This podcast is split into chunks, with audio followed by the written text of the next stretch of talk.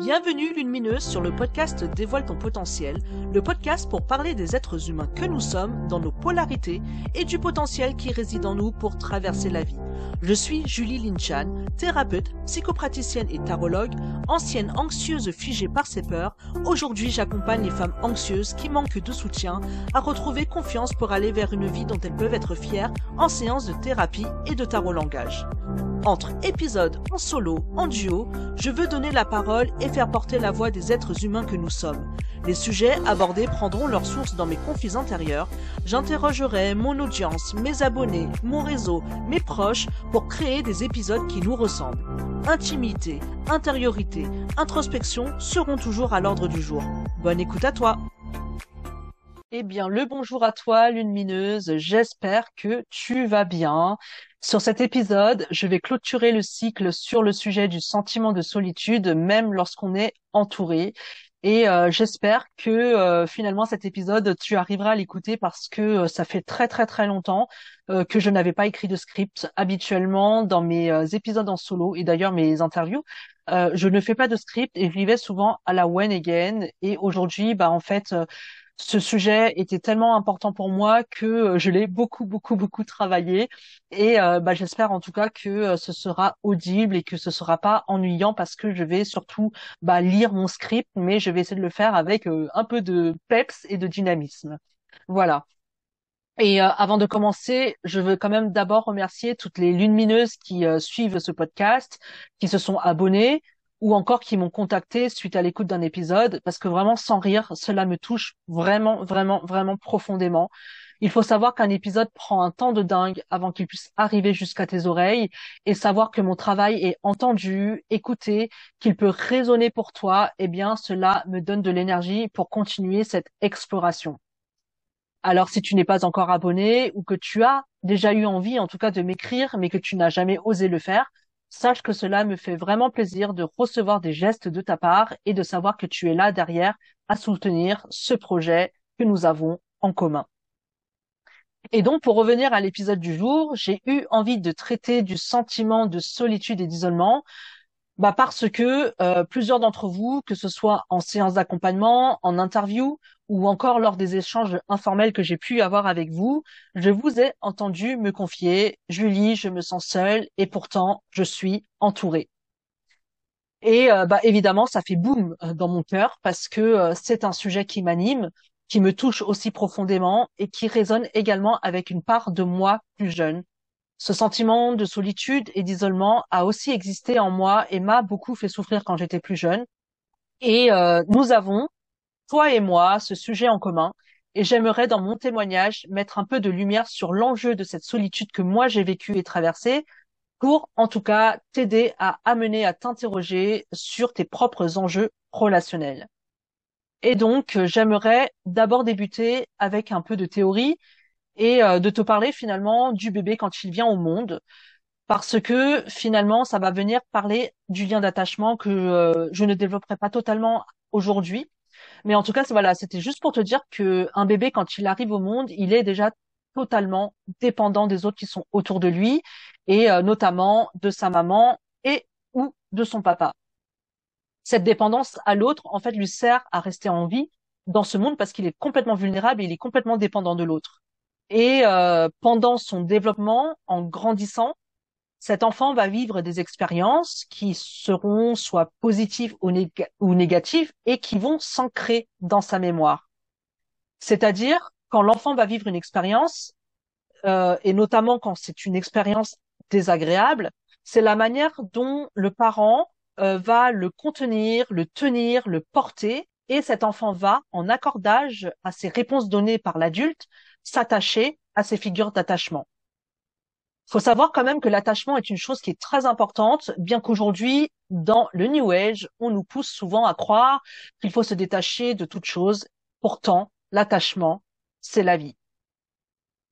Parce que l'attachement, c'est aussi la façon dont l'enfant sera vu, regardé, encouragé, et c'est ce qui déterminera aussi une base sur laquelle il va construire sa relation à l'autre plus l'enfant va se sentir en sécurité et aura de l'estime de soi et de la confiance en soi, plus il sera en capacité d'aller explorer le monde et de mettre aussi peu à peu de la distance physique avec ses figures d'attachement. Cela peut se faire, en tout cas, si lui sent le regard soutenant de l'adulte qui l'encourage. Et au contraire, moins il se sentira en sécurité et moins l'enfant trouvera cet élan pour explorer le monde et se séparer sereinement. Donc euh, la manière dont euh, l'enfant va se développer dans les premières années de sa vie jouera un rôle important dans sa construction de ses relations futures. Pour t'aider encore à comprendre différemment euh, cette idée, j'ai une de mes profs en psychologie du développement de l'enfant qui avait utilisé cette image très parlante qui donc était d'imaginer un enfant dont la sécurité intérieure est représentée par le pourcentage d'une batterie de téléphone. Donc imagine, quand la batterie est à 100%, ça veut dire que l'enfant est prêt et en capacité d'aller explorer le monde, de s'éloigner de sa figure d'attachement. Et pendant cette exploration, l'enfant va rencontrer sur le chemin évidemment des moments de joie, des moments de partage, mais aussi des moments où il va faire face à des obstacles, à des conflits, à du stress et de l'insécurité. Et donc, ces moments-là vont pomper sa batterie de sécurité. Et donc, chaque fois que l'adulte intervient, et de façon adaptée, évidemment, il va recharger l'enfant de sa batterie. Et aussi, hein, naturellement, l'enfant, dès lors que son insécurité revient et que sa, et que sa batterie diminue, il va aussi avoir euh, cette capacité à retourner, se recharger auprès de sa base de sécurité et de revenir au contact de sa mère ou de son père ou encore des proches qu'il côtoie le plus. Et quand donc euh, cette batterie est suffisante, qu'il s'est rechargé, alors à nouveau, il va être en capacité de repartir, explorer le monde et explorer sa relation aux autres. Donc si sa base de sécurité a des failles, pour X ou Y raison, euh, bah, la batterie de la sécurité peut avoir du mal à se recharger. Et donc l'enfant, qui se retrouvera plus souvent en insécurité qu'en sécurité, osera donc moins partir à l'exploration du monde qui l'entoure et des autres. Tu comprendras que la manière dont tu entres en relation, la façon dont toi tu te mets au contact de l'autre et de ton environnement montre comment la graine de l'attachement a poussé au début de ta vie. Et donc, comment tes relations, ton environnement de vie peuvent ou non être une base de sécurité pour toi lorsque tu te décharges et que tu es en insécurité. Si par exemple ton environnement de vie, tes relations intimes sont une base de sécurité pour toi, alors à un moment ou à un autre, tu vas pouvoir te recharger et repartir confiante et sereine, retrouver le monde et retrouver les autres. Et tu seras également en mesure de choisir l'environnement et les relations qui te font du bien. Et donc, évidemment, dans le cas contraire, si ce n'est pas le cas, sache que ce qui est encourageant, en tout cas, c'est que euh, bah, cette situation-là n'est pas quelque chose de figé à vie et que euh, on peut le mettre en mouvement en posant de la conscience dessus avec un regard bienveillant sur toi-même et sur tes choix. C'est souvent d'ailleurs ce que nous faisons en séance. On va aller regarder tes relations pour mieux apprendre à t'attacher et non pas apprendre à te détacher. Je le rappelle, hein, parce que l'attachement, c'est la vie. L'attachement, c'est important. Et donc, euh, comme je te le dis, hein, je te parlerai de l'attachement, des liens d'attachement dans un prochain épisode, euh, dans la dans la prochaine euh, saison de, de, podcast. Mais pour le moment, je voulais te parler de cette théorie car je voulais faire ce lien avec la souffrance du sentiment de solitude. Et donc, ce sentiment de solitude tient justement de ton degré de sécurité intérieure, d'estime de toi et de confiance en toi. Et donc, en conséquence, aussi à ta capacité à aller explorer le monde et explorer tes relations. L'un ne va pas sans l'autre. Et donc moi, si je devais te parler de moi et faire une analogie avec cette batterie de téléphone, donc cette batterie de sécurité, et ma façon d'aller explorer le monde lorsque j'étais un peu plus jeune, bah voilà comment en fait j'ai pris conscience de la solitude que mon insécurité m'a imposée. Euh, ce n'est pas vraiment les autres et l'environnement hein, le problème, mais bien ce que moi j'en ai fait de ça à l'époque. Alors, dans ma légende personnelle, c'est-à-dire euh, l'histoire que je me raconte de moi, j'ai souvent eu le sentiment d'avoir énormément de monde autour de moi, que ce soit la famille, que ce soit les euh, amis, en tout cas les personnes que je pensais comme des amis, euh, les camarades de classe, puis plus tard les collègues, etc. Pourtant, malgré ce sentiment d'avoir du monde autour de moi, bah ce n'était pas si simple de me connecter aux autres. Je ne sais pas toi, je ne sais pas si tu as déjà eu l'impression d'être là, comme ça, au milieu des autres, et pourtant de te sentir invisible. De rire avec les autres, mais dès lors que tu prends la parole, tu as l'impression qu'on ne t'entend pas, ou peut-être qu'on te dénigre. Aucun son de ta voix n'a fait bouger d'un chouïa les personnes autour de toi, ou au contraire te donne le sentiment de les déranger. Bah ça, c'est euh, la conscience que j'en ai eue quand j'avais 16 ans. J'étais au lycée et euh, j'ai ressenti à ce moment-là un grand sentiment de sidération le jour où je me suis dit merde, je parle et personne ne m'entend. Je dis des choses et j'ai l'impression de ne pas exister. J'avais vraiment le sentiment de vivre dans un monde parallèle, un peu comme si j'étais un fantôme qui était là, qui parlait, mais que personne n'entendait ou considérait. Et en prenant conscience de cette situation, eh ben, c'est comme si ma batterie de sécurité se déchargeait. J'ai ressenti de plus en plus d'insécurité à l'intérieur de moi. Et mon estime de moi de cette époque est venue me faire croire que je ne valais rien et que je n'étais pas importante. Et en fait, ce qui rajoutait de la difficulté à ma situation de l'époque, c'était que lorsque je rentrais chez moi, donc ce lieu qui était censé être un lieu de sécurité intérieure et de rechargement, eh bien moi, je ne trouvais aucune prise qui me donnait assez de jus pour recharger ma batterie de sécurité. Et donc j'étais plutôt dans une dans un déchargement permanent et c'était constant. Et euh, chaque petite chose qui pouvait remettre un peu de batterie n'était pas suffisant par rapport à ce que je vivais comme insécurité et qui du coup déchargeait plus ma batterie que ne la rechargeait. Et donc peu à peu, j'avais plus de mal à avoir une batterie qui allait au-delà des 50% de sécurité.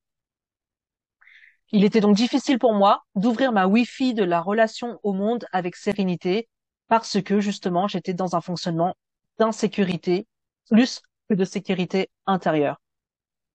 Donc où pouvais-je moi retrouver ma batterie? Euh, Sur qui je pouvais compter? Franchement, à ce moment-là, c'était difficile pour moi de me recharger. À ce moment-là, j'ai vraiment pris de pain fouet cette pensée et croyance. Tu es seul. Personne t'entend. Personne te voit réellement. Personne te comprend. Et en même temps, si tu as écouté les épisodes précédents avec Iris ou Catherine, cette situation de ne pas réussir à connecter avec les autres peut réellement pousser la solitude à son paroxysme. On peut en venir à se demander quel sens a la vie, à quoi ça sert de continuer, à quoi je sers dans cette vie, pourquoi je suis sur Terre? Et ce sont de réelles questions existentielles qui, en tout cas si elles ne trouvent pas un peu de réponse, peuvent augmenter la souffrance que crée la solitude en toi. Et moi, pendant que je regardais mes camarades de classe rire, éclater de joie, être en relation, j'étais là, moi, en train de me déconnecter de mon environnement. Et ces questions existentielles que moi-même je me suis posées m'ont vraiment donné le sentiment d'être piégé dans un monde que je ne comprenais pas. Je me sentais seule au milieu de tous ces autres. J'avais la sensation de ne pas avoir une existence propre, de ne pas être incarné, de ne pas prendre corps dans la vie. Et c'est ce que le monde dans lequel j'étais et que j'interprétais me renvoyait. C'était mon monde intérieur. Mon sentiment de solitude est né en fait depuis longtemps par cette sécurité intérieure de l'enfance, mais moi j'en ai pris conscience à l'adolescence parce que c'est à l'adolescence qu'on est dans une période où on a besoin de se détacher de sa famille, de, de sortir de ce cocon pour aller trouver un groupe de pères à l'extérieur, et que là, moi, à ce moment-là, je ne me suis pas senti être dans mon groupe d'appartenance. Et là, la solitude, le sentiment de solitude et d'isolement, bah en fait, euh, m'est apparu et a vraiment euh, a vraiment popé et ça a été vraiment très douloureux pour moi en tout cas de conscientiser ça dans ma vie. Et euh, donc petit à petit, je me suis un peu détachée. j'ai pris de la distance, plutôt, je dirais, euh, émotionnellement vis-à-vis des autres. Et euh, je me suis mise en retrait du monde. Et c'est là que l'art et la culture sont entrés dans ma vie. Pour pouvoir en fait survivre à cette solitude, j'ai trouvé de l'élan de vie à travers les mots M-O-T-S pour jeter les mots M-A-U-X hors de moi. J'ai trouvé le dessin aussi pour représenter le jaillissement de mes émotions sur le papier. Et là, c'était comme si pour la première fois, quelque part, hors de moi, quelqu'un m'accueillait. Évidemment, je faisais seule à ma solitude, mais j'en faisais quelque chose, en tout cas, de libérateur à cette époque-là. Écrire, lire, dessiner, chanter, c'était un peu une façon pour moi de trouver ma voix, V-O-I-E, dans le silence de ma voix, V-O-I-X. Voilà ce que je faisais. M'accueillir parce que je ne parlais plus aux autres. En tout cas, je ne me confiais plus. Je ne disais plus rien de moi, de mon intimité. Et euh, en attendant, c'était mon monde intérieur que je faisais grandir. À travers l'expression artistique, à travers l'expression de soi, j'ai accueilli toute la violence en l'écrivant. J'ai accueilli toutes mes émotions en l'écrivant. J'ai développé la compréhension de moi en lisant, en m'identifiant aussi à d'autres qui ont témoigné de leur histoire et aussi en me formant dans bah, le milieu de, des sciences humaines. Et euh, dès lors que j'ai pu me l'offrir, en tout cas, je suis allée en thérapie. Je voulais aller mieux et donc inconsciemment faire évoluer mon anxiété de la vie et mon insécurité intérieure. Et depuis euh, depuis ce temps, j'ai marché sur ce chemin et j'ai appris tranquillement en m'accueillant, à faire face à ma propre solitude intérieure et aussi à mon insécurité intérieure. En tout cas, cette solitude choisie me donne de la batterie. C'est-à-dire que écrire est une prise qui rebranche mon téléphone de sécurité intérieure. Dessiner, peindre sont tout autant d'activités qui me ramènent à ma sécurité intérieure et me donnent l'énergie ensuite pour aller à nouveau explorer le monde et mes relations. Par exemple, Aujourd'hui, lorsque je sors de mes cours d'aquarelle, j'ai un smile de dingue qui est dessiné sur mon visage. J'en ai parfois même mal aux zygomatiques tellement je suis heureuse de sortir de ce moment-là. Et euh, du coup, ça me met en énergie pour être au contact des autres. Lorsque, par exemple, je sors de mes séances de badminton, que je viens de commencer il n'y a pas très longtemps, hein, euh, je suis rechargée à bloc et je vois que cela me donne aussi de l'énergie pour être avec les autres et vivre sereinement l'altérité. Et parfois, quand je suis triste ou que je suis en colère ou que je vis des choses difficiles, bah, je sais que j'ai mes amis. Et parfois, bah, quand ils ne sont pas disponibles, parce que évidemment cela arrive, hein, les, amis ne sont pas censés être là disponibles à 100% tout le temps pour toi. Et eh ben, je sais que euh, j'ai mon thérapeute, mon gestalt thérapeute, euh, et que j'ai mes séances de thérapie. Et parfois, euh, quand je vis quelque chose de difficile et que ma séance de thérapie se trouve dans une semaine, et eh ben, je sais que j'ai mes activités j'ai mes activités artistiques, d'expression personnelle et expression de soi qui me font du bien et qui sont accessibles en plus.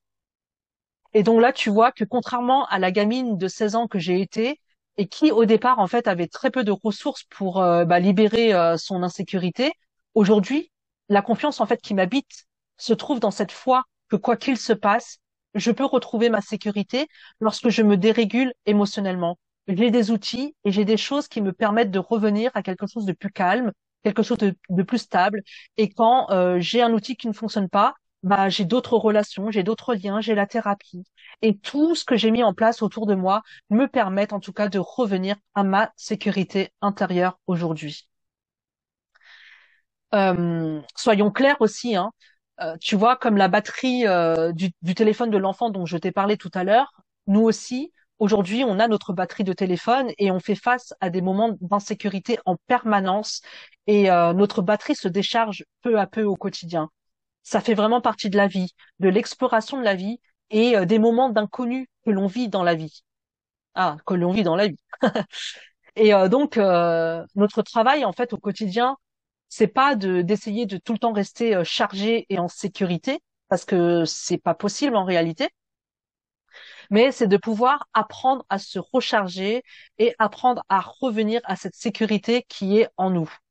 Parce que en fait, si on si on n'est pas vigilant à prendre soin de cette batterie euh, de sécurité, bah cela peut impacter notre rapport avec les autres et notre rapport au monde. apprendre à se recharger, c'est donc savoir trouver les ressources pour retrouver du calme, de la sérénité, de la confiance et de la foi. Ces ressources sont censées en fait ne pas te couper du monde, parce que j'en connais des gens qui disent oui, euh, moi, euh, euh, j'adore aller me connecter à la nature, j'ai pas besoin des autres, tu vois. Mais là, pour moi, vraiment, quand je te parle de ressources, même si ce sont des choses où tu fais les choses seul, ces ressources sont censées ne pas te couper du monde, mais te donner de l'énergie et des ressources pour y retourner dans le monde. Alors moi là, j'aimerais te poser une question justement par rapport à ça. C'est toi, quelles sont les tiennes de ressources? Où vas-tu les trouver ces ressources? Et euh, si tu veux venir les partager sur mon teaser de l'épisode sur Instagram, je laisserai le lien euh, dans la description de cet épisode. En tout cas, sache que le sentiment de solitude, tout le monde le ressent à un moment ou un autre dans sa vie. Faire face à sa solitude, c'est un moment délicat, et notamment quand celle-ci n'est pas volontairement choisie. Car avoir au moins une personne dans sa vie à qui on peut confier des choses, ça soulage vraiment. Lorsque nous vivons des choses qui font mal, qui nous font honte, qui nous font culpabiliser, ou qui ne nous rendent pas fiers de nous par rapport à ce qu'on a pu faire, et que nous n'avons pas au moins une seule personne dans la vie pour faire ces confidences-là, sans être jugé d'être une mauvaise personne, d'être ingrate, d'être injuste, etc. C'est aussi ça qui crée le sentiment d'isolement. Parce que, euh, en vrai, si on est vraiment honnête envers soi-même et qu'on n'est pas là en train de se raconter des histoires de j'ai pas besoin des autres pour vivre, on a tous besoin de connexion. On a tous besoin de compréhension, d'être vu, d'être entendu et d'être vraiment entendu et vu réellement pour qui nous sommes. C'est aussi cela que peut apporter une thérapie lorsque tu n'as pas le sentiment d'être connecté aux autres et euh, d'avoir cette sécurité pour parler de toi dans tes parts les plus sombres, dans tes pensées les plus sales.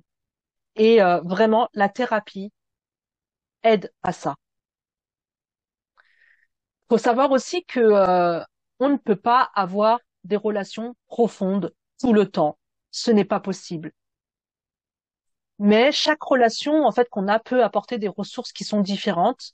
Et euh, moi, ce cheminement personnel entre mes 16 ans à aujourd'hui, j'en ai 39, 40, hein, je le rappelle, euh, bah moi me permet en tout cas de dire que j'ai encore aujourd'hui à 40 ans des relations qui me défient encore dans mes insécurités du passé, comme j'ai aussi des relations qui sont euh, saines, sereines et pleines. J'ai des amis avec qui je peux rire, d'autres avec qui je me confie, d'autres avec qui je partage des sorties, etc., etc., etc., et aussi d'autres qui se terminent douloureusement. Et j'en ai d'ailleurs fait l'expérience dernièrement. Chacune de ces relations, en tout cas, permet de se vivre, de se ressentir et de se regarder. Parce que l'autre, en réalité, est un vrai miroir de soi mais en même temps, c'est aussi important de rappeler que on n'a pas que ça à faire tout le temps et que juste profiter d'être là ici maintenant avec l'autre, c'est aussi profiter et de partager avec l'autre et ça aussi, ça fait du bien. Donc en fait, on jongle avec tout ce genre de relations.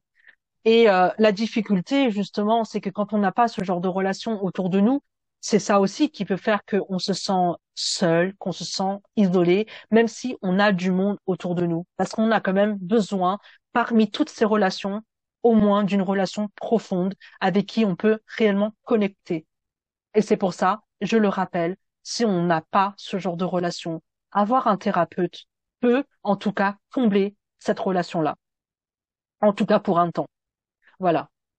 Euh, je voulais aussi profiter euh, de ce podcast parce que ça touche vraiment quelque chose de très profond pour moi aussi, de, de, de quelque chose qui me touche tellement fort que j'avais envie de te partager aussi que cette souffrance que j'ai ressentie autrefois, donc de ne pas être entendue, de ne pas être vue, de ne pas être comprise, ça a vraiment créé chez cette jeune Julie l'envie d'aider les personnes qui se trouvent dans la même situation. Et j'ai été touchée très jeune par la tristesse des autres par leur retrait du monde, qu'elle soit choisie ou imposée du fait que la personne bah, vive euh, bah, plutôt dans une communauté euh, minoritaire.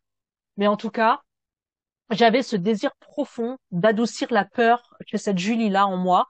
Et euh, cela s'est également fait à travers le soutien que j'apportais aux autres et j'ai commencé ça en fait très très très jeune, euh, déjà au collège, déjà au lycée. Euh, c'était quelque chose qui m'a beaucoup animé et c'est un peu mon fil rouge aujourd'hui.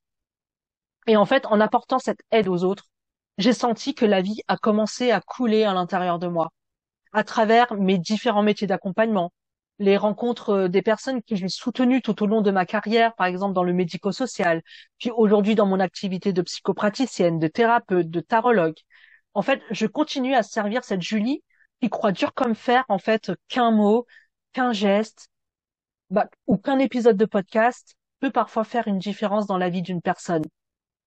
Et cette Julie là, cette, jeune Julie qui, a souffert de cette solitude, elle croit vraiment profondément à cette idée d'interdépendance, de co-création et d'inspiration.